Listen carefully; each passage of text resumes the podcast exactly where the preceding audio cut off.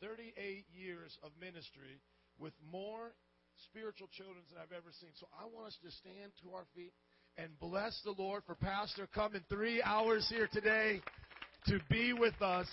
Pastor, we love you so much. God bless you. Love you. Okay. Hey, it's great to be here in Chicago, Chi Town.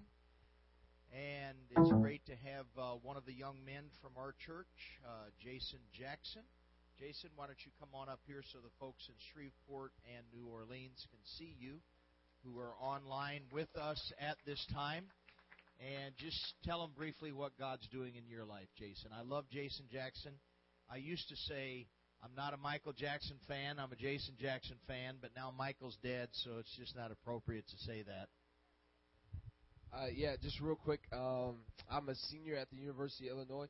Uh, I got saved uh, about five years ago, March 27, 2005, at a church service at Pastor Grogan's church that we're at now. And so since then, I've just been getting discipled from uh, Pastor Grogan and one of the pastors on staff, Pastor Ricky. And uh, so now I work under Pastor Grogan with the youth group uh, part time and go to school full time.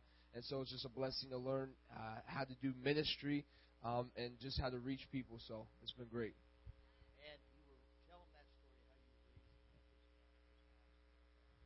Uh, yeah, I'm not used to standing up and clapping like you guys. uh, so yeah, I was raised in a Methodist home, and um, and and so I, I would just sit in church, just you know, sit down, uh, sing hymnals, um, and so there was just nothing there. Like it was barren, and I wasn't used to that. And so when I came to this church, uh, you know, like I said, Easter Sunday, March 27, 2005, like I couldn't help, but I, I just sensed the presence of God, um, and it just began to change me. And so um, after a while, I, I learned to begin to worship and express myself in worship. And, and when I first started going there, like everybody else would be raising their hands, but for me, like the way I could express my worship was through just touching the seat in front of me and through like you know the process of growing in worship and then learning how to express myself i was able to lift my hands and just go freely so yeah it's been awesome since then yeah.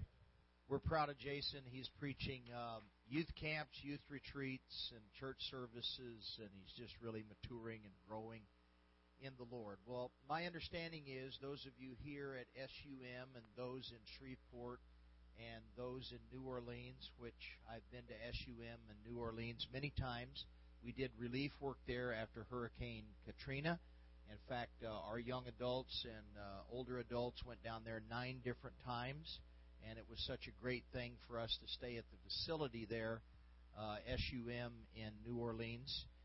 Uh, I I love to go to Mardi Gras. I hope you guys are going to Mardi Gras this year. I've been going for probably 30 years or so, and just have a lot of wonderful experiences there. And I'm just kind of a spiritual papa now, uh, and I invest my life into leaders and potential leaders to encourage them. Paul said in 1 Corinthians 4 you have many teachers, but few fathers.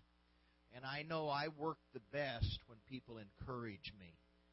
It takes no brains and no spirituality to see what's wrong with somebody or see what's wrong with something. Even the unregenerate can do that. But it takes brains and spirituality to see what's right with something and right with somebody and bring it out and enhance it I think the ministry of encouragement is one of the most lacking ministries in the Western church today. The Apostle Paul, you do a cross reference on it, how often he talked about the ministry of encouragement. It is amazing. Some people think they have a prophetic anointing and they just always tell you all the bad stuff about you. Now, my proof text for this is Proverbs 20, verse 5. Within the heart of mankind, within the heart of man is wisdom but a man of understanding draws it out. I can be with you just a few minutes, and I can figure out what's wrong with you. That takes no discernment. That takes no spiritual gifting. That takes no intelligence quota. But I have to be committed to you to find out what's right with you and then enhance that, mature that, and bring that out. And that's what I'm called to do, to be a spiritual father. Even if my son was a jerk, of course, daughters can't be that way because there's a special relationship between fathers and daughters and I kind of like my son-in-law. Actually, I love him, but if he ever messes up, he's a dead man. In love, of course. Uh, but you know, if my son was an idiot, or he'd still be my son. I would still love him. I would still care for him. And so that's the relationship I have with Pastor Joe and with Nancy. It was a privilege to do their wedding. The Lord was there. It was a wonderful time.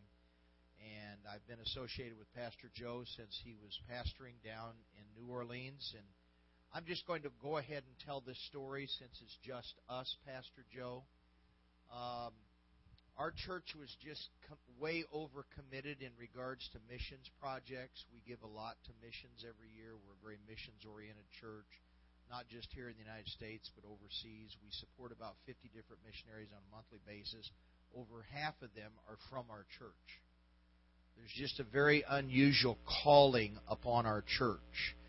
Uh, the first pastor of the church, his wife was raised in China and he had a lot of roots in the mission field, and there's just a very unusual calling on our church. Uh, how many people go into missions work? It's amazing. Um, so I became associated with Pastor Joe through a mutual friend, Wayne Northup, and I believed in what he was doing in New Orleans. And I felt the Lord lay upon my heart to give him $10,000 for the ministry. Well, there was no way I was going to go to the deacons and ask them for $10,000 because we were so overly committed.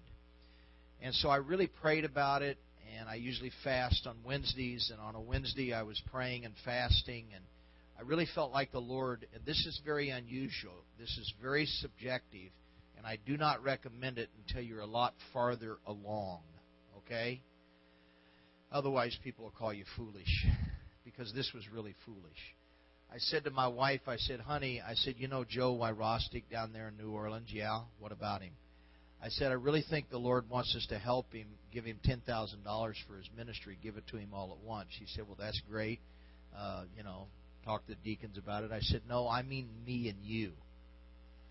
And it's not that I had $10,000. I said, honey, I think the Lord wants me to use my good credit, my good name, and borrow $10,000 personally and give it to his ministry down there. I don't know if you've ever heard this story. And so my wife, we're sitting there. Now you got to have a good woman who believes in you. And and you know, after dinner and we're kind of reading the newspaper and doing our thing together and she looks over at me and says, "Better be Jesus." And that's all she said. What a good woman, huh?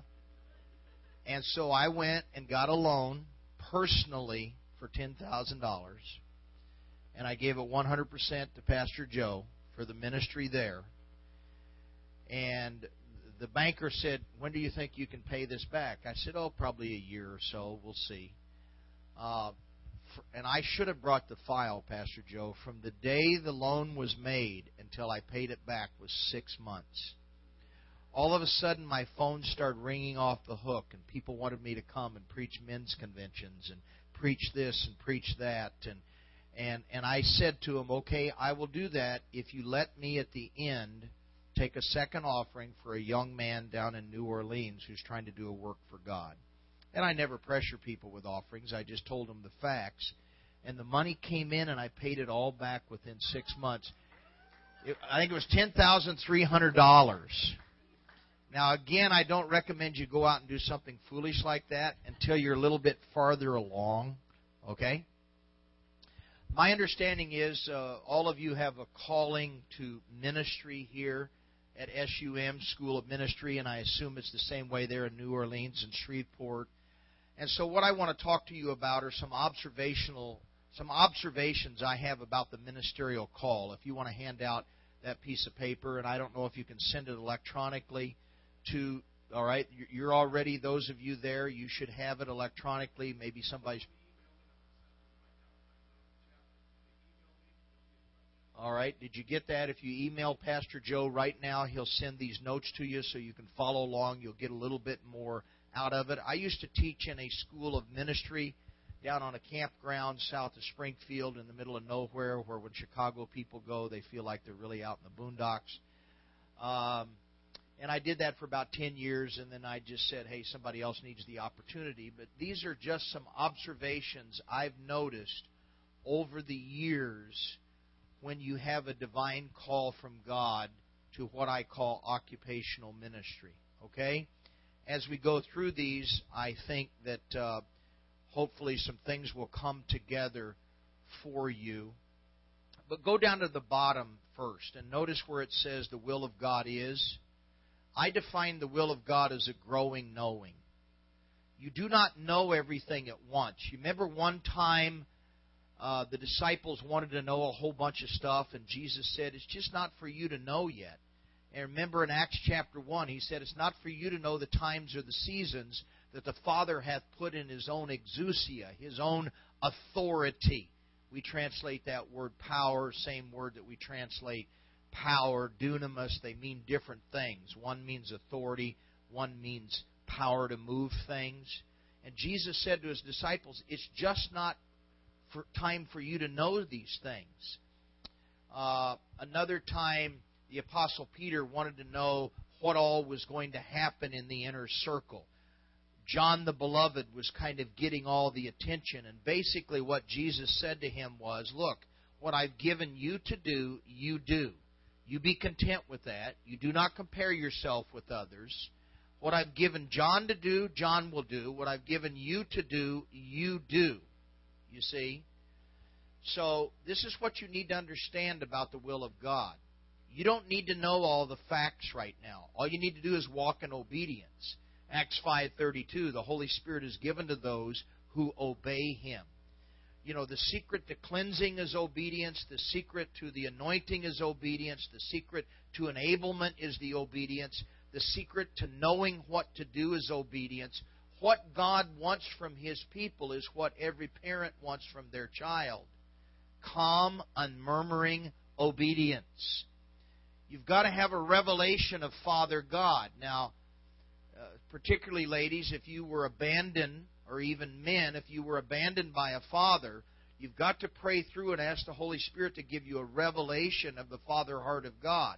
Or worse yet, if you were abused by a father, physically or sexually, you must pray through and get a revelation of the good God that we serve. He will never mess with your life, He will never waste your life, He will never abandon you. He will always provide for you. Doesn't mean you don't suffer. That's just the human existence. Uh, the apostle Paul said in Philippians 3:10 that I may know him in the power of his resurrection and the fellowship of his sufferings. There's certain things you cannot know about the character of God unless you go through pain, unless you go through difficulty, unless you go through valleys. He's the God of the mountaintops and he's the God of the valleys. Deuteronomy chapter 2 verse 8 there's four reasons very clearly there why God led the children of Israel through the wilderness experience. You know, some preachers say, well, it only takes 11 days to get from Egypt to the land of Goshen to the promised land. There's no way that ragtag group of slaves would have been ready to walk into the promised land until they went through the wilderness. For one thing, all the unbelievers had to be purged out. God had a system he wanted to organize them. He wanted them to be trained. He wanted them to be equipped. The, the wilderness was not a wasteful time at all. It was an awesome time. You look at it there in Deuteronomy 8 2. It was a time where God could test their motives. God could test and see what was in their hearts. God could test to see whether or not he, they would obey Him. He's the one that led them in the wilderness if you are in a wilderness experience right now and you're doing the best you can to serve God, God led you there. He led you there. Matthew chapter 4, the Spirit drove Jesus into the wilderness. There were certain things in the plan of God for Jesus Christ and his ministry empowerment that could only take place in the wilderness. There are certain places that the only the only way you will be empowered and enabled and anointed and equipped is to go through the wilderness of temptation and trial. you sure you want to do this? I mean, most people your age are looking for a way out and just everybody wants to live somewhere where it's warm and where it's easy and do a little bit of work and get paid a whole lot of money. If you're planning on ministry, you're going to have to learn how to live on a budget. Thank you, Jesus. So it's a growing knowing, and time things are revealed. But here's another thing about the ministerial call I believe it's exactly what you would choose if you knew all the facts. So keep your options open. I never thought I would be a lead pastor. I did not want to be a lead pastor. That's the center of the bullseye. I used to make fun of lead pastors. I was in youth ministry full time for 15 years. But I cannot imagine doing anything else now, at least at this stage in my life. I love what I do. I just came back from the South Pacific and island country of Tonga, T O N G A, but they don't pronounce the G. And and the the Tongan word for pastor is Fifi cow. And the Tongan word for happy is Fia Fia. So I always tell them I want to be a Fia Fia Fifi cow. I do not want to be a, uh, out of shape emotionally, physically, mentally, relationally lead pastor. I'm in it for the long haul. So the will of God is exactly what you would choose if you knew all the facts. Now, if you are called, now by the way, you can interrupt me anytime. I love Q and A. This is where I really shine is Q and A. And I don't know if those of you in Shreveport and New Orleans can text Pastor Joe right now. And if you have a question, if you have his cell phone, do they have his cell phone number? Uh, maybe you could tell him that. Pastor Joe, if those in Shreveport and New Orleans have a question, can they text you? Okay. Okay, and then you can ask the question and say, Here's Jim from Shreveport, and he wants to know this. So you can interrupt me anytime. I will not be threatened by that. I absolutely love that. Now, notice at the bottom it says when you're called to occupational ministry, you're dedicating your life to basically three things a life of prayer. You must be a person of prayer. You must embrace prayer, corporate prayer, individual prayer, devotional prayer. You must read everything you can on prayer, learn everything you can on prayer. All right? Uh, it doesn't necessarily mean that you yourself are an intercessor. There's a difference between intercessors and prayer warriors. The person that has the best revelation on this that I know of is a pastor in Kenosha, Wisconsin by the name of Ron Auch. A U C H. You can uh, Google his name, and he pastors Prayer House Assembly Church in Kenosha, Wisconsin. He's a prolific author. He's authored at least 15, if not 20 different books. And he has a great revelation on the difference between an intercessor and a prayer warrior. We should all be prayer warriors. We should all make prayer lists and systematically pray over things, and maybe I will show you how I do my daily devotions. I do not want to be the type of pastor that only reads the Bible to get sermons and only prays to get an anointing to perform. I want a real, loving, vibrant relationship with Jesus Christ. That's what I want. I want that all my life. See, the ministry is not who I am, the ministry is what I do if you took away the title lead pastor from me, I would still be Gary Grogan. When I was born, my mother didn't say, Pastor Grogan. No. There are too many pastors, in my opinion, their identity is in their performance, what they do, and not who they are. Our first calling is to be with Jesus, Mark 3:14. And then our ministry is just simply a byproduct of our character. Our doing is simply a representation of our being. We don't pray and read the Word to get more anointing so we can perform better. We pray and read the Word so we can get closer to Jesus and be a real functioning child of Jesus and not a dysfunctioning child of Jesus. Secondly, your whole life is about studying the Bible. You need a revelation of the Word. You need to pray for a revelation of God's Word.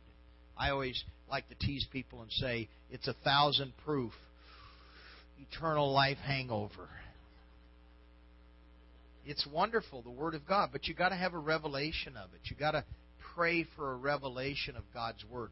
The best book I could ever recommend to you on understanding God's Word is How to Read the Bible for All It's Worth by Gordon Fee, and I can never remember the co-author's name, Stuart something, or else his last name is Stuart.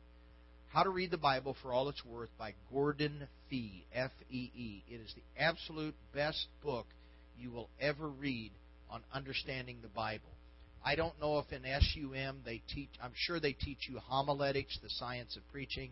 I hope they teach you hermeneutics, the science of interpreting. that book is the easiest book you'll ever read on understanding the Bible within its context. You have to be a student of the Word. You read the Word, you study the Word. What's the difference between reading and studying? You can read the Bible through every year, which you need to do. You can tell a preacher who reads the Bible because it just comes out of them. And you can tell a Christian who reads the Bible.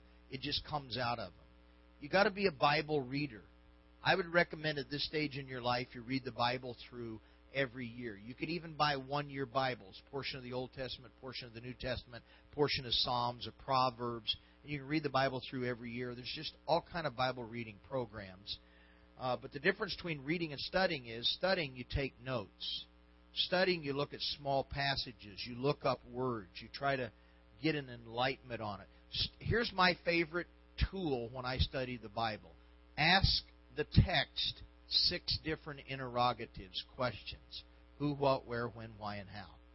If you will ask the text six different questions who, what, where, when, why, and how those are interrogatives you will get a lot more out of your Bible reading. For instance, John chapter 7, Jesus on the last great day of the feast, this happened to be the Feast of the Trumpets, by the way, he stood and cried, If any man thirst, let him come unto me and, and drink, and out of his belly will flow rivers of living water. When I was in Bible school, I got it backwards and I said livers of living water. Kind of missed that one, didn't I? Ask yourself questions. Who said that? Jesus said it. Must be pretty important. When did he say it? He said it at a feast, a big party. There were a lot of people around. He stood up and he said with how did he say it? Apparently he said it with a loud voice. You start asking the text questions. Now this takes a little more time. You have to think differently when you study than when you read. Most people just devotionally read the Bible and wait for God to hit them over the head. But God gave you a brain. You're to worship Him with all your heart, your soul, your mind, and your strength. So you learn a few tools on how to worship Him with your mind, your brain. One of those things is to read a few verses, a few sentences, and then ask those verses questions. Why did He say this? Who did He say this to? How did He say it? When did He say it? If you will ask the test questions, man, you'll just get so much more out of your Bible. All right? And then, thirdly, here's what the call of the ministry is all about preaching the Word, communicating the Word. Don't get hung up on the word preaching. Actually, it only says a couple times Jesus preached. The majority of the times it says he taught. People have to be taught, taught, taught, taught. This is primarily what Jesus did teach, teach, teach, teach, teach. Preaching is really easy, all right? Uh, it would be better if you wrote communicating the word. That's the call of God to a lifetime of prayer You'll never get away from it. You say, I don't like the mornings. Well, go to bed earlier at night and you'll like the mornings. That's what the call of the ministry is. It's a lifetime of prayer. You never get away from it. If you aren't willing to do that, you better go do something else. You could be a Christian businessman and not have to pray. But there's no way you can be in ministerial work without prayer, prayer, prayer all the time. Study the Word all the time and communicate the Word through drama, through music, through writing, however you want to do it.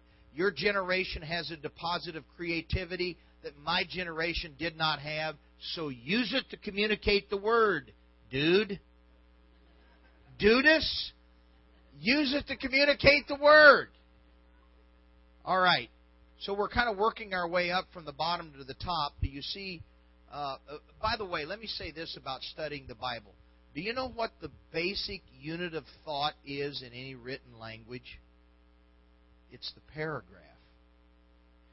The Bible is arranged in paragraphs. You look in your Bible right now. Maybe you don't know this, but some Bibles, the words go all the way across the page. There's nothing sacred about the way most Bibles are listed in columns.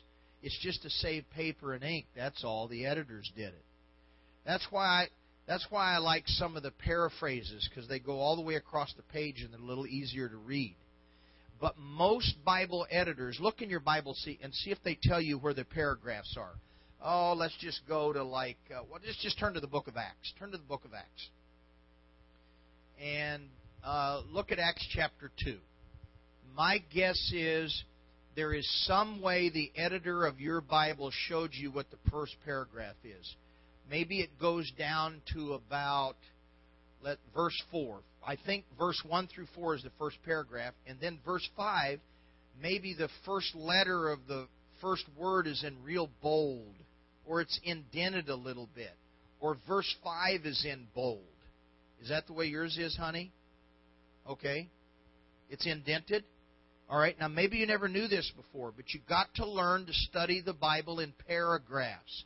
Now, the next paragraph I think is quite lengthy, and it might go all the way down to about verse 40 or something. It may break up sooner than that, depending on the editor. Verse 12 is your next paragraph, and then from verse 13 to what?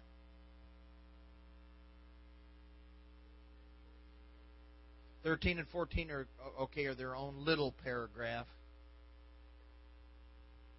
All right. Now, every editor's a little bit different on it, but you say, "Well, I don't want I don't want to make a mistake." Don't worry, you're not going to make a mistake. God's going to help you to study the Bible yourself. So you think in paragraphs. Now here was be, here would be a good exercise. Write out the paragraph or type it out on your computer like paragraph number 1 and then some of the editors put verse 13 and 14 together. I, I like to make 3 paragraphs out of Acts chapter 2. Is what I like to do and then you ask the first paragraph, the first four verses who, what, where, when, why, and how, and see if the Holy Spirit gives you some new insights. Now, the big part of Acts chapter 2 in the middle is basically the Apostle Peter's sermon. All right? That's a little bit harder. But you go to the last paragraph. Where does the last paragraph start? About verse 40 or so? 42. So why don't you just forget the middle section and just do this exercise Acts 2, 1 through 4, and then Acts 42 through 46 is the last verse, right? 47, all right? And then just ask those two paragraphs those questions. Who said this? Why did they say it? When did they say it? How did they say it? Where did they say it? What did they say? And see if the Holy Spirit gives you some new insight or revelation. Now, I don't want to get too technical here in my very first time with you, but and I'm kind of getting stuck right here, but this is a real passion of mine. And I just taught this Friday night in a discipleship class of ours at our church. You do realize that there are literal translations of the Bible that are very hard to read. And then on the other end of the perspective, you have paraphrases, which are very easy to read, but they're not always literally accurate. In the middle, you have what's called dynamic equivalence.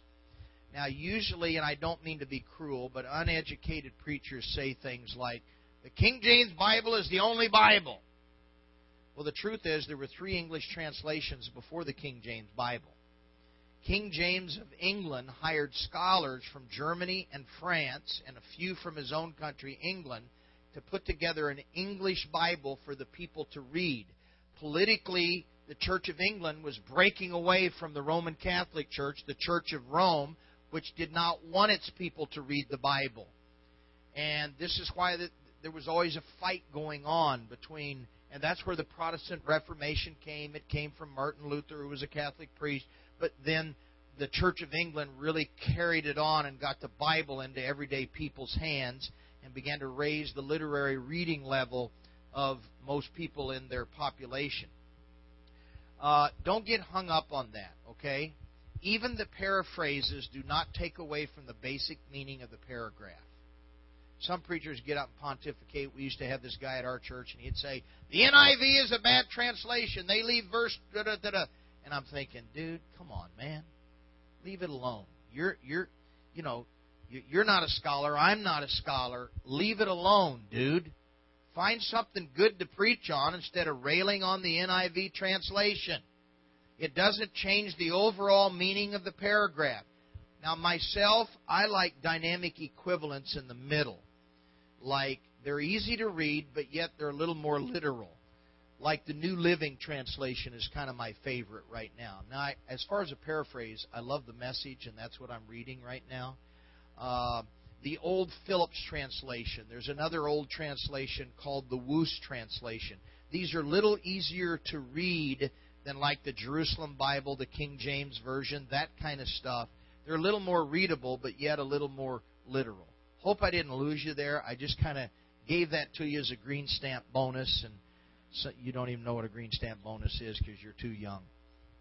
All right, let's go at the very top and talk about the call of God here, some observations about it. Here's what I've noticed is, first of all, it usually comes in the course of the ordinary. Write the word ordinary in there. You're just serving God, you're being faithful to God, God knows your heart, and like Moses in Exodus 3, he's out tending the sheep, and this bush spontaneously uh, ignites spontaneous combustion and it burns. The difference is, and that still happens in desert regions of the earth today. I was out in New Mexico one time and I said, What's that? And it was a bush that caught fire. It was spontaneous combustion. Uh, and we watched it for a little bit. The difference with this bush was it was not consumed. It did not. It was not consumed. Moses was just being faithful, just being faithful. God knew what it was in his heart. Acts chapter 9, Saul of Tarsus. Now, he was religiously blind, but he was being as faithful as he knew how to be. And God, through his providence and sovereignty, reached down in the ordinary of Saul's life and got a hold of him. You say, well, what do I got to do to get God call me? To, what what do I have to do to get God to call me to the ministry? Just keep serving Him, just being faithful, just be what you're just do what you're supposed to do. That's it. Just cross your T's and dot your I's and work on your attitude and work on your spiritual growth and work on your relationships and that's it. The call of God usually comes in the ordinary of life. Secondly, the call is often fulfilled later in life.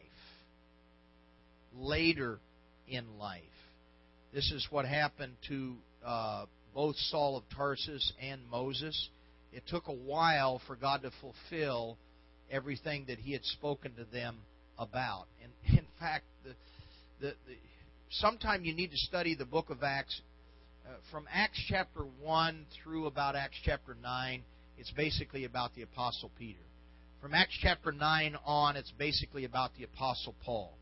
Sometime you need to read from chapter 9 through the end of Acts and just read everything you can about the Apostle Paul it's amazing the journey that God took him on.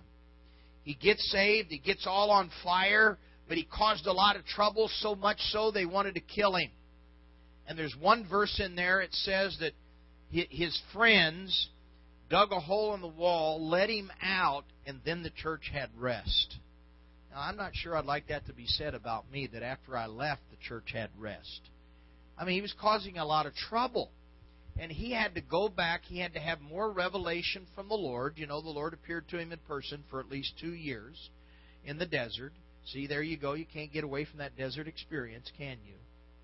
Uh, there was more maturity that needed to take place. And then he came back and he was more of a mature minister. So the call is often fulfilled later in life, happened to Moses in Exodus chapter 3. Number 3, the call may be general or specific. Genesis 37, this is about Joseph.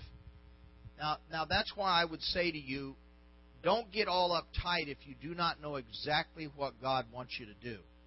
Well, am I supposed to be a youth pastor, a pastor, evangelist, a Bible school teacher, a missionary? What am I supposed to do? Am I supposed to be a worship leader?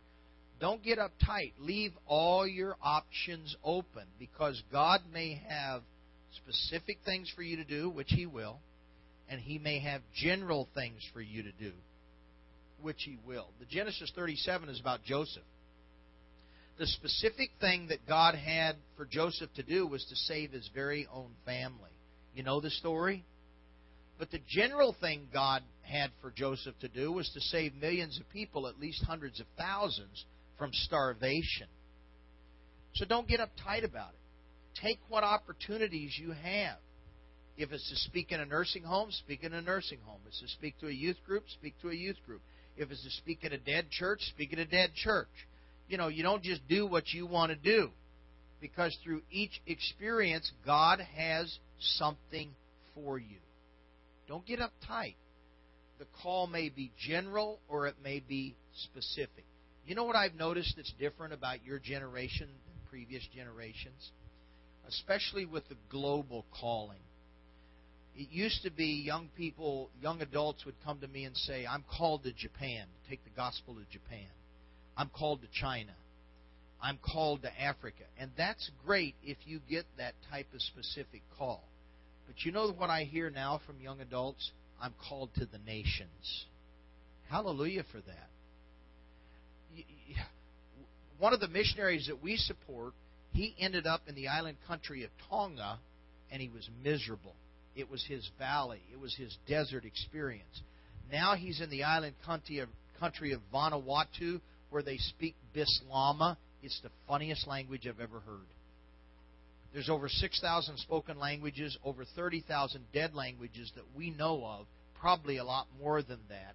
And you should hear this Bislama. It's a combination of English, French, and Jamaican. For instance, when you say to somebody, come here, they say it real fast. Go sit, come. Go sit, come is what they say. But it's come here. Go sit, come. And the missionary speaks it so good. He, before we preached, he said, You're going to have to practice with me so you get all your laughing out. I said, What do you mean? He said, This is the funniest language you will ever hear in your life. So, you know, I practiced preaching, and then he would interpret, and I would just burst out laughing. It was such an incredibly funny language. Well, he was miserable in Tonga. God moved him to Vanuatu, and now he's doing what he dreamed about as a 10 year old boy.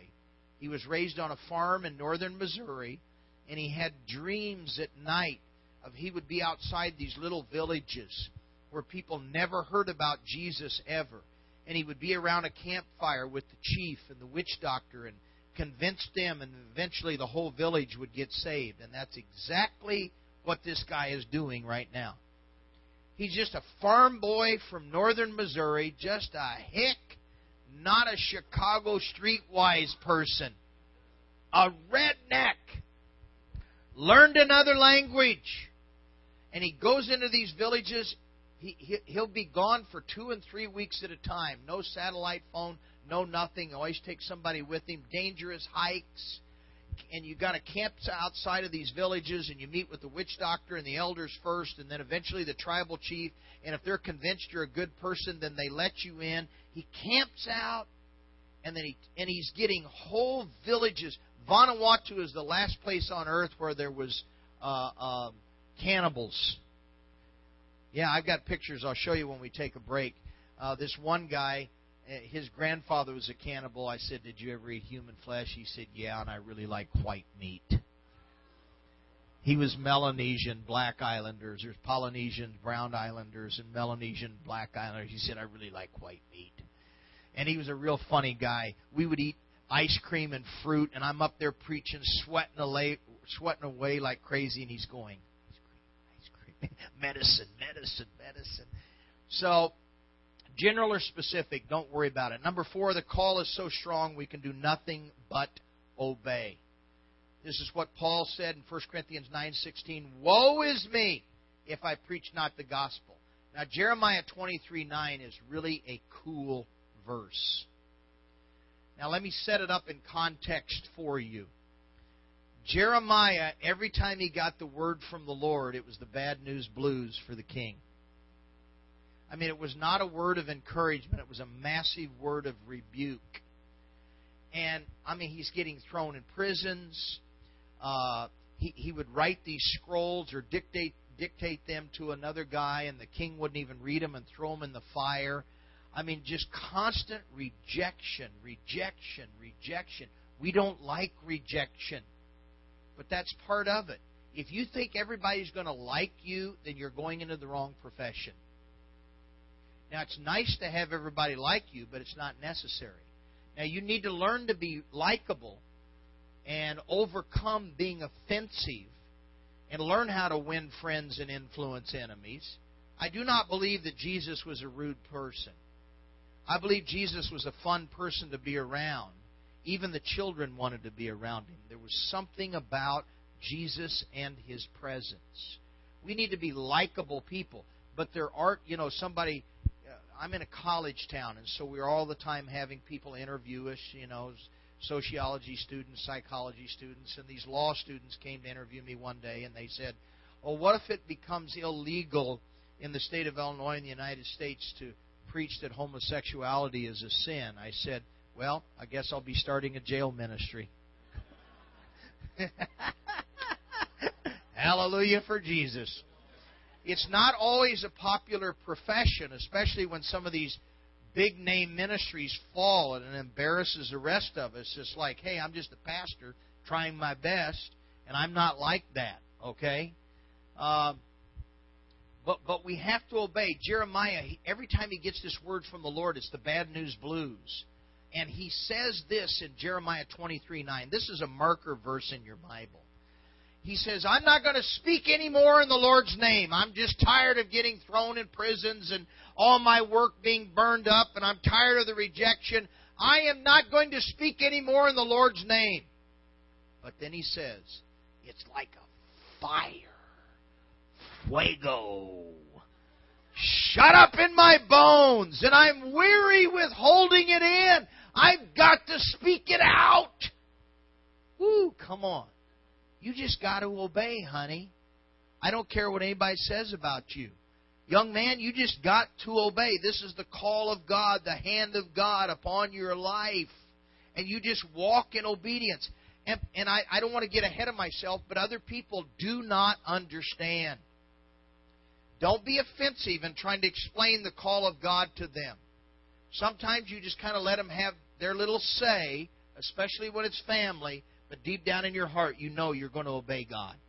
You're going to do what God wants you to do because you've had a revelation of His character. And you know He won't play games with your life. And you may end up in another nation, speaking another language, camping out in the jungle. But that's why God created you. Ooh, I'm kind of getting a little preachified here. And this is just supposed to be a class. Woo, come on. Yeah, let's hear it for the Saints, by the way. Woo! Yeah, they won the Super Bowl. Come on, baby. My mother lived in Metairie for 32 years. So, we're ready for what? Number five? The call is beyond our natural abilities. It's beyond our natural abilities. Now, usually the giftings of God are built on natural abilities. For example, if you're a happy, glad person all the time, a joyful person, probably you will be used in the gift of exhortation. All right? Um, so, so, you know, if you have a natural music talent, probably God will use you to in the ministry of leading and worship. It's not that the the supernatural abilities of God have to be connected to a natural ability, but usually it's built upon that. All right? Please don't think you're a worship leader if you can't sing. Please don't do that to us, okay? Zechariah 4 6 says, Not by might, not by power, but by my Spirit, saith the Lord. Okay? So the call is way beyond our natural abilities. In fact, if it's just something that we can do, then we're just no different than anybody else. You say, I don't know if I can do this. Well, that's exactly where God wants you to be dependent upon Him. You, you, you know, Nancy, I love when the children are about three years of age two and a half, three, three and a half. That's my favorite stage. I am an absolutely crazy intoxicated with love for my grandchildren, grandpa. I love being a papa. I dream about my grandkids. I pray for my grandkids every day. I call them. I, I, I, I Skype them. I love my grandchildren. Everything. And, and that two and a half to three and a half years of age, oh, it's just so precious. They're so dependent upon us. I really believe that's what God wants. He wants us to be absolutely dependent upon Him. The trouble with being talented is you can rely upon your own talent. The trouble with experience is you can rely upon your own experience. If you feel in, inadequate, you're in a good place. You're in the same place Moses was. All, God just wants you to be dependent upon Him. Well, I don't look very good. I don't talk very good. I don't think very good. I don't sing very good. I don't do this. You are in an awesome place because You got to depend on something greater than you. You know, pastoring a church, it, it's the most wonderful thing in the world, but it's the hardest thing I've ever done. And there are times I walk back and forth in our auditorium and I put my head against the wall and I say, God, I can't do this. Deliver me from unreasonable people.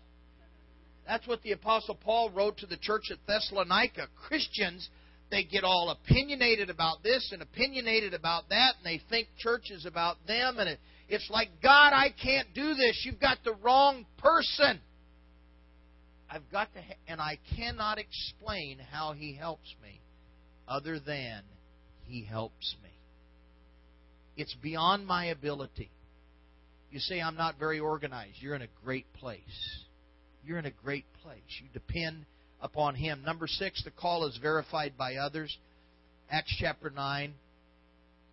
Uh, Saul of Tarsus tried to start hanging around the disciples, and they were afraid that it was a plot and he was just finding out who they were so he could persecute more of them. You know the whole story of his life. But Barnabas said, No, he's one of us. He's really born again. He's really spirit filled. The Lord himself appeared to him. You see, you don't just go off on your own, half cocked, as we say in the English language, to do your own thing. If God's hand is really upon you, other people will recognize it. Other people will bless you. Other people will help you. Other people will believe in you. They will encourage you. That's why you have to develop relationship skills. That's why you have to and do I need to wrap this up at 12:15 at least for those that are there? Okay. So they're still online. All right, those of you in uh, Shreveport and in New Orleans, holler out who dad? we're going to help you out. One, two, three. Who dad? Come on, help me out. One, two, three. Who dad? All right, that's what they did for the saints down there, okay?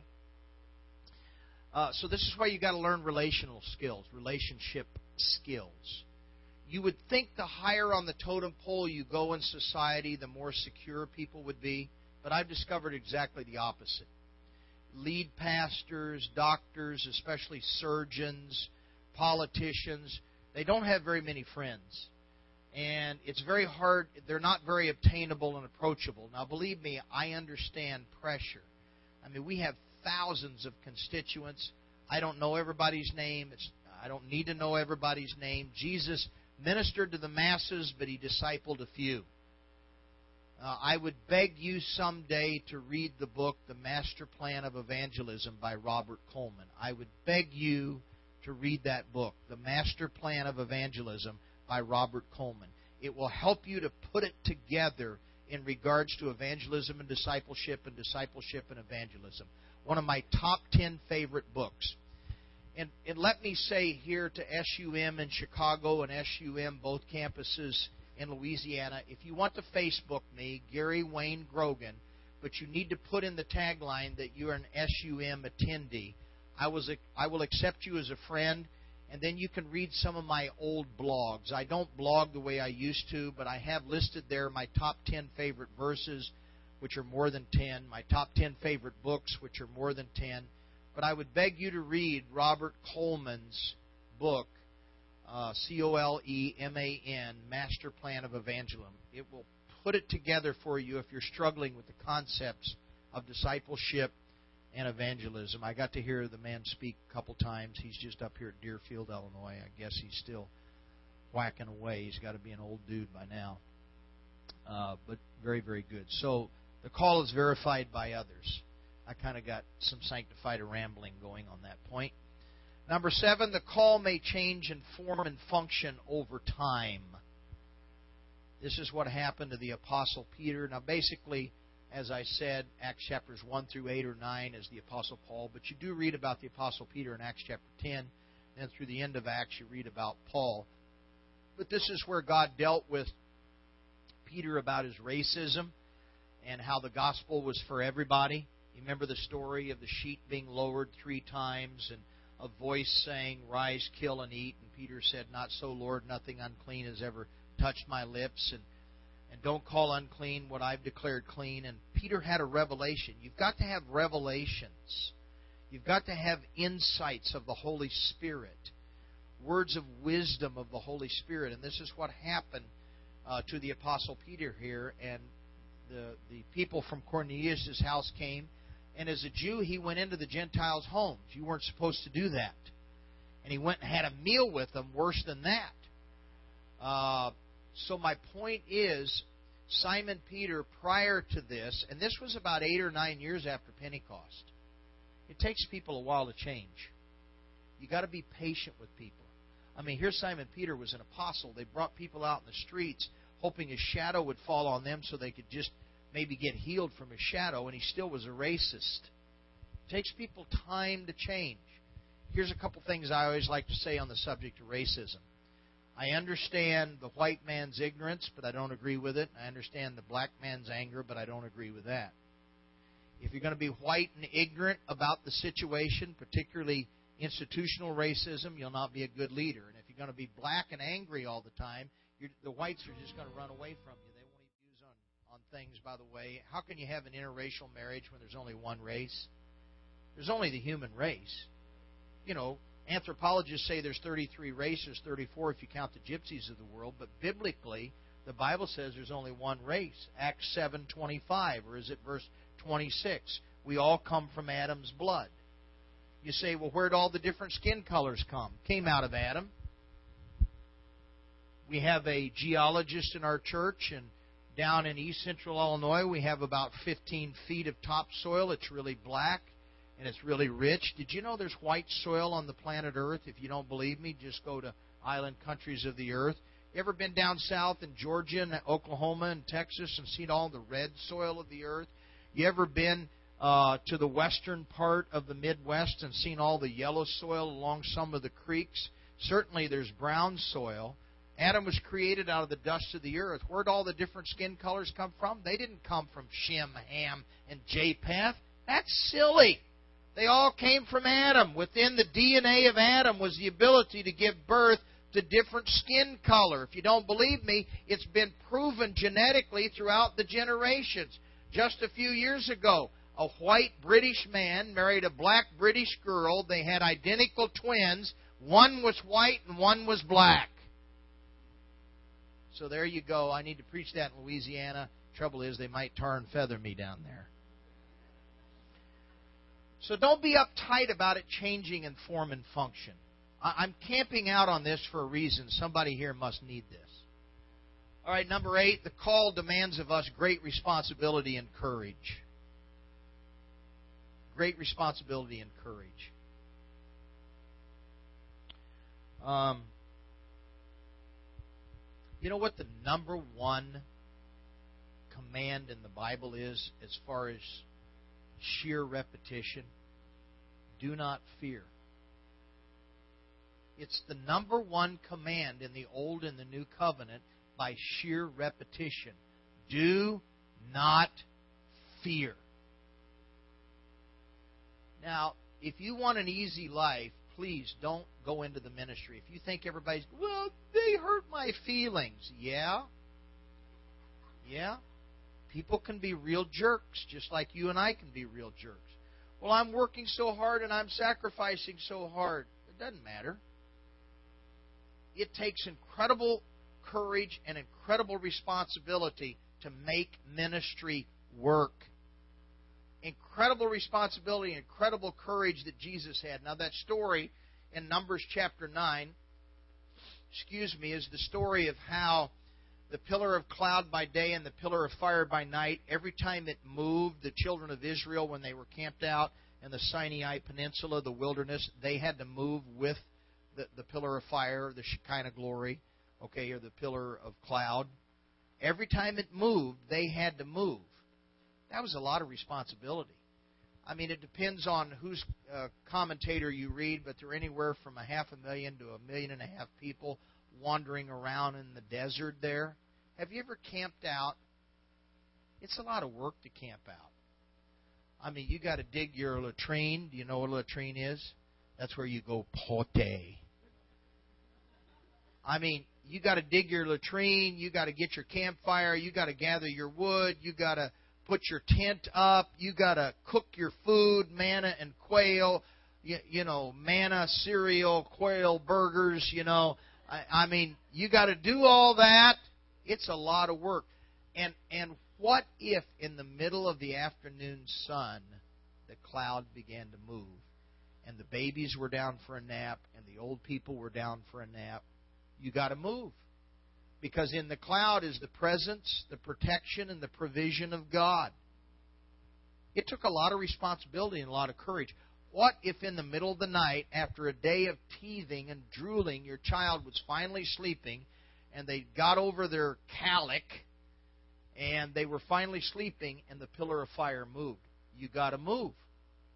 Because outside of the presence is the enemy.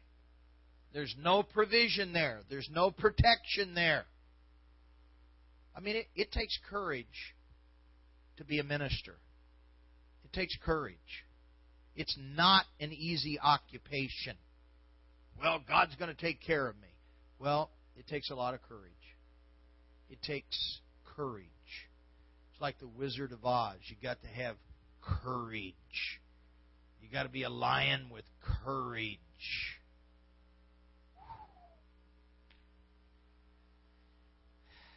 Number nine, the call involves those close to us. Deuteronomy 19:15 it talks about every word should be established through the mouth of two or three witnesses. Again, you don't just go out on your own, but um, you, you communicate with those close to you. And this is where relatives do not always understand. I remember God called me to the ministry, and maybe I'll tell you that story here in a little bit. But I went home the summer after my freshman year in Bible college, and and my older brother left for Vietnam. My younger brother had got married. My father had died. My mother moved down to New Orleans, Louisiana, and got married to another guy. And I was all alone and lived on the farm with my aunt and uncle. And we were out dig, digging thistles out of the pasture one hot summer day. And my uncle said, Well, now that you've learned the Bible, like you can learn it in one year, now that you've learned the Bible, are you going to come home and get a regular job? He just did not understand what God was doing on the inside of me. You know, parents, siblings, you got to do your best to communicate with them. Prove to them that God's hand is on your life. Change. Change. If you're still living at home and you've been a slob, change. Clean up your bedroom. If you've been irresponsible, change. Carry out the garbage and, and show them that you have changed, that you're becoming more of a responsible person. Show some initiative. Change. Change. Embrace some new wineskins. Number 10, very familiar with number 9. The call involves partnering with others. 1 Corinthians 3 9 says we're partners with God. 2 Corinthians uh, 6 1 says that we are laborers together. We can do together better than what we can do alone. You got to learn how to work in teams. You got to learn something about your own temperament and the temperament of others. That's what you get. Now, the best book I could recommend on that is um, by Florence Littauer. Help me out, Jason. Um, oh, it'll come to me in a minute. Florence Littauer, Florence Littauer, Florence Littauer. Can, is anybody online here? Can you can you Google Florence Littauer? L I T. It's the German way. Lit Litten, E N, H A U E R. Ah, it's in my book of top ten. I can't remember it. But you got to learn to partner with others. Now, now this is where you know, you can't be jealous of another person's ministry. All right? Uh, Paul said it's not wise to compare ourselves with ourselves. What he meant was it's not wise for me to compare myself with you and you to compare yourself with me. That is not wise. I said earlier, the higher you go up the totem pole, the more secure you'd think people would be. I found just the opposite. But it shouldn't be that way. Our lives should be an open book. All right? That's the Jesus model of leadership. I'm not talking about white man leadership, black man leadership, African leadership, Hispanic leadership, Asian leadership, Anglo leadership. I'm talking about Jesus style of leadership. You know, if you went to the Hancock building or you went to the Sears building, I don't think Jesus would have a big a pimped out suite at the top. I think it'd be down with the janitors talking to him. And at the same time, I think he'd be up in the conference room talking to them too. Hmm? So we got to partner with others. We got to work with others. Now, here's what your confidence is in. At every stage of your life, you have different temptations. There's a reason why Paul said, flee youthful lust. You know, I, I was preaching through the uh, Ten Commandments, and when I was preaching about adultery and I was talking about this, I said, probably those of you that are 85, this is not a big temptation for you. Although it could be, adultery and fornication could be a big problem for those of you that are 85, but probably that's not a big temptation for those of you that are 85. At this stage in your life, one of the things you lack is experience. And it causes you to second guess yourself. All right? You got to take every opportunity you have you, you got to learn to ask questions. One of the things I love about Jason Jackson is he asks questions. My word, he hardly shut up the whole way here. Yes, Jason, ask a question. See? Personality Plus, that's it, by Florence Littauer. The best book to help you to understand yourself and others. Personality Plus by Florence Littauer. Now, I hope you're not one of these kind of Christians that's against psychology and all that kind of stuff, okay? I actually have a minor degree in psychology from the University of Minnesota, and um, all it is is a study of human personality. I mean, you don't have anything against doctors, do you? I mean, if you if you break your arm, can you you going to go to the doctor and have him have him look at it? Okay, if you do, maybe you and I need to talk afterwards, and I'll help you out a little bit. Partnering with others, Florence Littauer, Personality Plus. Okay, so here's your confidence. Where's your confidence? First of all, in the call of God. Do you see that? John 15, 16. He, you did not choose him, but he chose you and he set you apart. He ordained you that you should go and bear forth fruit and that your fruit should remain. There's something that God saw in your heart. Why did God call you? Because you and I are so great and wonderful, because we're so good looking and talented. I never finished this thought earlier. The trouble with being extremely talented, I did mention it, is that you depend upon yourself and your experience and not upon God. Paul said, now Paul had the equivalent to two earned PhD degrees. And the Apostle Paul said, I count it all but dung for the excellency of Christ. So if you're extremely talented in some area, you just say, Lord, I submit it all to you. If you're not very talented, you're actually in a good place because you've got to be more dependent upon God. Secondly, your confidence is in the anointing, and the word anointing means enablement. You've got to learn what words mean. In the church world, we throw around the word anointing all the time. We don't even know what it means. It means enablement.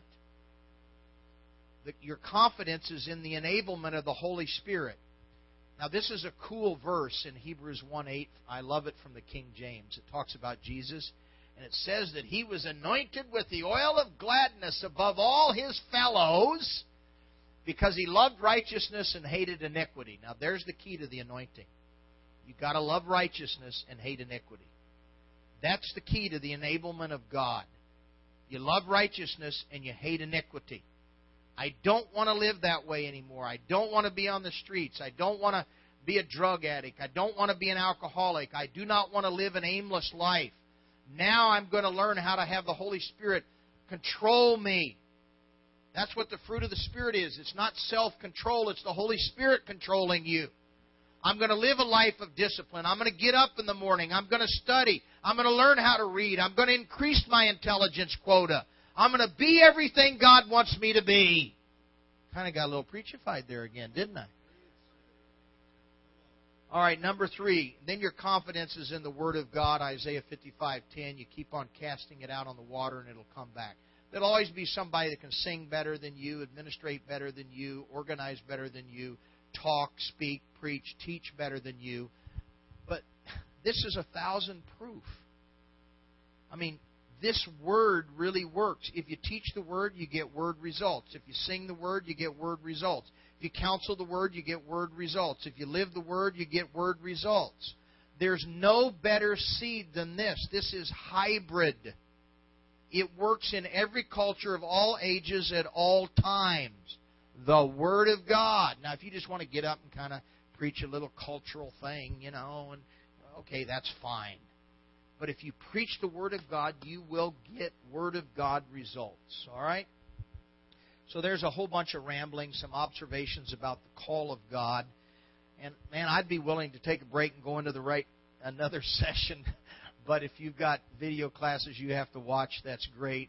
So those of you in Shreveport and New Orleans, thanks for being with us. Maybe a little Q&A, Pastor Joe, could we do that? All right. Is there anybody from Shreveport you want to text Pastor Joe right now, do they have the information on how to do that? Pastor Joe? Okay, and anybody in Nolens? Uh, and if you're drinking chicory coffee right now, I don't like you because I wish I had some. But I will be at Mardi Gras and I have some chicory coffee and some beignets. Um, anybody in New Orleans, you want to text Pastor Joe with a question? Or anybody here at SUM, any subject whatsoever uh, would be great Q&A. Let's have a quick little prayer over this teaching. Lord, seal this teaching in our hearts. There's so much here, Lord. I mean, it's just a lifetime of experience here, and I pray something that was said would help somebody in Jesus' name. Amen. Okay, everybody stand up real quick. Stand up here in Chicago. Stand up there in uh, uh, Nolan. Stand up there in Shreveport. Stretch, stretch. Everybody stretch real big like this. Stretch real big like this. Okay, rub the person's back, neck in front of you to the side of you. All right, okay. All right, you may be seated. You may be seated. Okay, anybody here in Chicago have a question? And Pastor Joe, you can interrupt me anytime. Anybody that wants to text from one of the other places. You learn by asking questions, okay? Uh, anything dating, relationships, the whole shot, anything, anything. Yep, yep, okay. Questions on any subject. All right, I've been married. Uh, I got married the day after I graduated from college. It was a crazy week. We had now in those days we had baccalaureate plus graduation, so we had baccalaureate practice, baccalaureate. We had graduation practice. I had wedding rehearsal. Had graduation. Then I got married, 2 o'clock in the afternoon, went to my roommate's wedding, 7 o'clock at night. And the next morning I showed up at this little church, and I had on white shoes. I had a white, big old belt. Belt. My hair was down to here and four inches over my collar, and I had a, a, a white and blue shirt. And one of the pastors came back and said, "Gary, we'll probably never see you again. Will you preach this morning?" And I'd given my little bride a white Bible and underlined some things in the Bible uh, for our honeymoon. So after all that crazy week, I preached on Sunday morning, and I'm not kidding you. I preached out of the Song of Solomon. This day hath this scripture been fulfilled. I'm sure they thought that young man is crazy, but I was happy.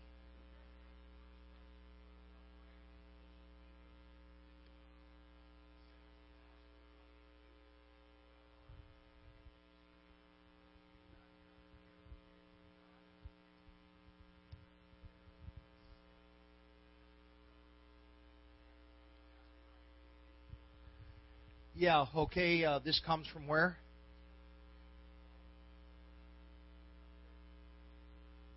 Okay, as a pastor, how do you deal with people that are in your ministry uh, that do not have ears to hear when God has revealed to you that there is sin they have to deal with? Obviously, everything good comes out of relationships.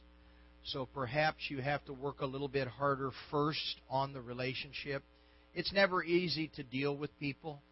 Um, I would encourage you to deal with them as a younger brother, a younger sister. I don't know how old you are, but for me, obviously, I would deal with them as a son or a daughter. Um, so we have to hold the standard up, but at the same time, we want to try to salvage the relationship. You know, as we look back over our own life, we don't always change as quick as we wish that we would have, and it's the same way with people.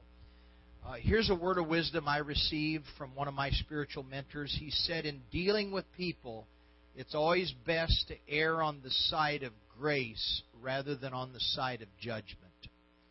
And I've tried to live that way. Anytime I've been harsh with people, anytime I've been mean with people, I've always regretted it. Uh, you know, I do want to hold the standard up. You know, nowadays in the Western world, it's like everybody lives together before they get married. And we put together a uh, purity covenant. And if you want a Christian wedding by one of our pastors, then you have to pledge to wait to come together until your honeymoon night if you're already living together, even if you have children, you have to be willing to move out uh, during that time. Uh, so I don't know what the situation is. In the music ministry, a lot of right brain people, it's hard for them to do left brain things, such as tithe, such as be on time, those type of things. So we have covenants that people have to sign in our music ministry and again, let me just give you that word of wisdom. It's better to err on the side of grace and patience than on the side of judgment and rashness. Maybe work on the relationship a little bit longer. See if that helps. If it does, hopefully you've talked to them, you've prayed about it, you've talked to them, and then the next stage, of course, would be to take somebody with you to talk to them. If it's a major problem, then you got to bring it to the leadership of the church. But in our church, I have all of our different pastors deal with their areas of ministry because I can't do it. We have too many people, and I have I say to them, okay, how are your people doing in tithing? Da da da da da. Maybe I give them some help, some literature, stuff like that. So if that's not adequate, please text Pastor Joe again, and I'll try to make it clearer. Any questions here in Chicago? Yes.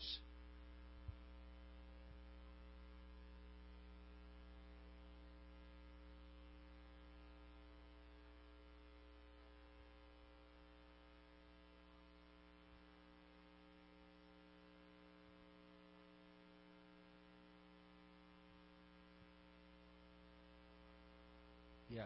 The question was on the day of Pentecost in Acts chapter 2, first paragraph 1 through 4, were there 120 filled or was it just 12 filled? Because later the Apostle Peter talks about how those that stood with us. Um, some say it was only 12, some say 120. I believe it was 120. Now, it doesn't specifically in the text say they were in an upper room. Okay? We kind of read that into the text, all right? Uh, it says they were all filled. That was good enough for me. Uh, in our church, in our church, four to five to six times a year, I do what's called Holy Spirit 3.0, and I walk three people through the Book of Acts. Uh, in the very first class, which is coming up this Wednesday night, we look at every instance in the Book of Acts where the Holy Spirit was outpoured. And let me just give you a little insight that will help you to understand the ministry of the Holy Spirit a little bit better. There are two Greek words for our one English word, receive. The passive Greek word uh, is uh, dechomai, and that's like pass the salt. Can I have the salt, please? Okay. And then the active, aggressive, uh, emphatic word for receive is lambano. Every time in the book of Acts where they received the Holy Spirit, guess which Greek word was used? Lambano. We cannot be passive about receiving the power of the Holy Spirit. That would be like sitting around saying, Well, God, if you want to save me. No, it says, Whosoever will call upon the name of the Lord shall be saved. And so some people have the idea, okay, well, I'm open. If God wants to Holy Spirit baptize me, He can Holy Spirit baptize me. That's wrong theology. We have to really be aggressive and go after the infilling of the Holy Spirit. You know, Ephesians 5:18, continually be filled. Lambano. We got to continually go after God with some passion and some aggression, see? So, in my view, it was 120. It was a bunch of folks. And I'm not stuck on the exact number. You know, it's kind of like if when I go back today uh, and somebody says, Well, how many were in the class? I would say, Oh, I don't know, 15 or 20. Well, I don't know if that's exactly, I'd have to count how many, you know. You, you see, not always is it was it the exact 120. It could have been a little more, could have been a little less. Okay? Any other question? Any other question? We learn by asking questions. Jason, help him out. Ask some questions. I gave him a little. I know you're hungry and you want to eat. Hallelujah.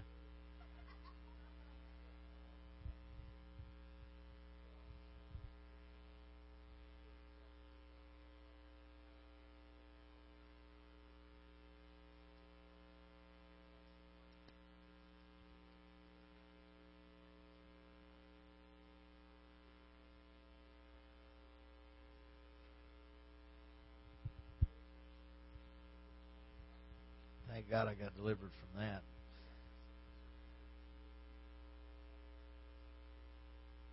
Okay, Jason's question, Jason from Urbana, he came with me today, was uh, talk about the call of God, some specific stories, examples of from general to specific. Um, I had the leadership gift, I just didn't know it.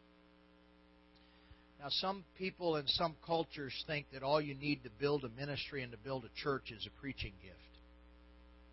That's not the truth. You need also the leadership gift. You need to know how to organize and equip and delegate and empower and take care of all the different age groups. I mean, you might be a great preacher, but if your service goes too long and you got people watching those babies down there that are tired and you've run out of diapers and you can be as spiritual as you want to be, but if those babies aren't taken care of, those people aren't going to come back. Okay? And is that Romans 12:7 that talks about the leadership gift? Could somebody check with me on that? Let him who rules rule well. It's somewhere around there, Romans 12 or something like that. I had the leadership gift, but I just didn't know it. I was raised in a small town, very poor people by the way, next to the only African Americans in town. And it's funny how God uses life experiences because our church is very multicultural. And um, I preach a lot more about racism than the average white pastor and understand more about that. But um, I, was it Romans 12:7? 12:8. Romans 12:8 talks about the leadership gift. I had that, I just didn't know it. Well, my freshman year in high school, we got a new pastor uh, in our home church, and he really cared for the young people. And he began to teach us how to be soul winners and how to have a daily devotional life and how to read the Bible through and how to use a concordance and, and how to look up verses of Scripture and all that kind of stuff. And I really began to grow spiritually, and I led my first soul to Christ my sophomore year in high school and it was a very dramatic experience. And I knew that's what I wanted to do the rest of my life. I didn't care if I was a garbage collector, a factory worker, a dentist, a doctor, a lawyer. I did not care what I did. I just knew that I wanted to point people to the person of Jesus Christ, bring them into a relationship with Him. Well, this pastor started giving me leadership responsibilities and then afterwards he would say, "Hey, you did a great job here." You know, he he was like Muhammad Ali. He would he would use the float and then the sting method. You know, he'd butter me up a little bit and he'd say, "But you could do that better," and "But you should have done this." And so he always made me feel good, but he always helped me to improve organizing events, equipping people, speaking. I remember the first time I really preached was at a community uh, Easter gathering. I was so nervous I didn't hardly sleep the night before, and I said everything I knew to say in about seven minutes. Don't you wish that was today? Just kidding. Just kidding. Uh, so I had the leadership gift. I didn't know it, and people would say things like, "I could see you being a pastor, and I could see you doing this." Well, to me, ministers were way up here, and I was way down here. And the Vietnam War was going on, and I just thought I would join the army on a buddy system a friend of mine, Kevin and I, and we would just go to Vietnam and we would just win people to Jesus before they got killed. Boy, those were naive thoughts, weren't they? Um, so, uh, at youth convention in the spring of the year, I was real broken before the Lord at the altar, and the pastor said to me, God wants you to do the ministry. And I said, okay, yeah, I can be a witness. I can do the ministry. And that, that was just my idea of the ministry. Well, then that summer, I went to see my brother off in San Diego who was leaving for Vietnam. My appendix burst. I got peritonitis. I almost died. I went from 165 pounds to 85 pounds. I was on medicine for over a year. I finally came back home when I was well enough, and I went to camp that summer. And I couldn't play the sports, and I was always athletic, and I couldn't chase the girls because I looked like a refugee victim. And all I could do was stay in the chapel all day and talk to the speakers and the teachers and play tabletop games and seek God. And on Tuesday night of that camp, God gave me a supernatural vision in my mind's eye, and I thought that I was called to be a military chaplain. I didn't even know what a military chaplain was. I got up from the altar. The pastor, my hometown pastor, went to the camp with me. And I told he said, "What happened?" And I told him. He said, "You're called to be a military chaplain." I said, "What's that?" I was so young and naive. He said, "It's a witness in the army." I said, "Okay, yeah, I can do that." But I believe God allowed me to misinterpret the call so that I would make good grades because I always had the ability to make good grades, but I didn't want to. I didn't have any motivation. You see, when you get plugged into the purposes of God for your life, vision gives you motivation. I'll tell you what will keep you from sinning. It's vision for your life. I'm all for memorizing scripture and prayer and fasting and all that. But I'll tell you what will keep you from sinning. It's a vision for your life. I've got a vision for my life. I can't go out and be an adulterer. I can't go out and cheat the church out of money. I can't do that. I got a vision for my life, for the purposes of God. Woo, come on, wave a hanky.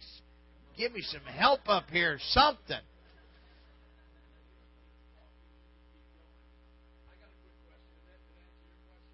Well, I could just I could go on and on and on about that, but thanks for asking.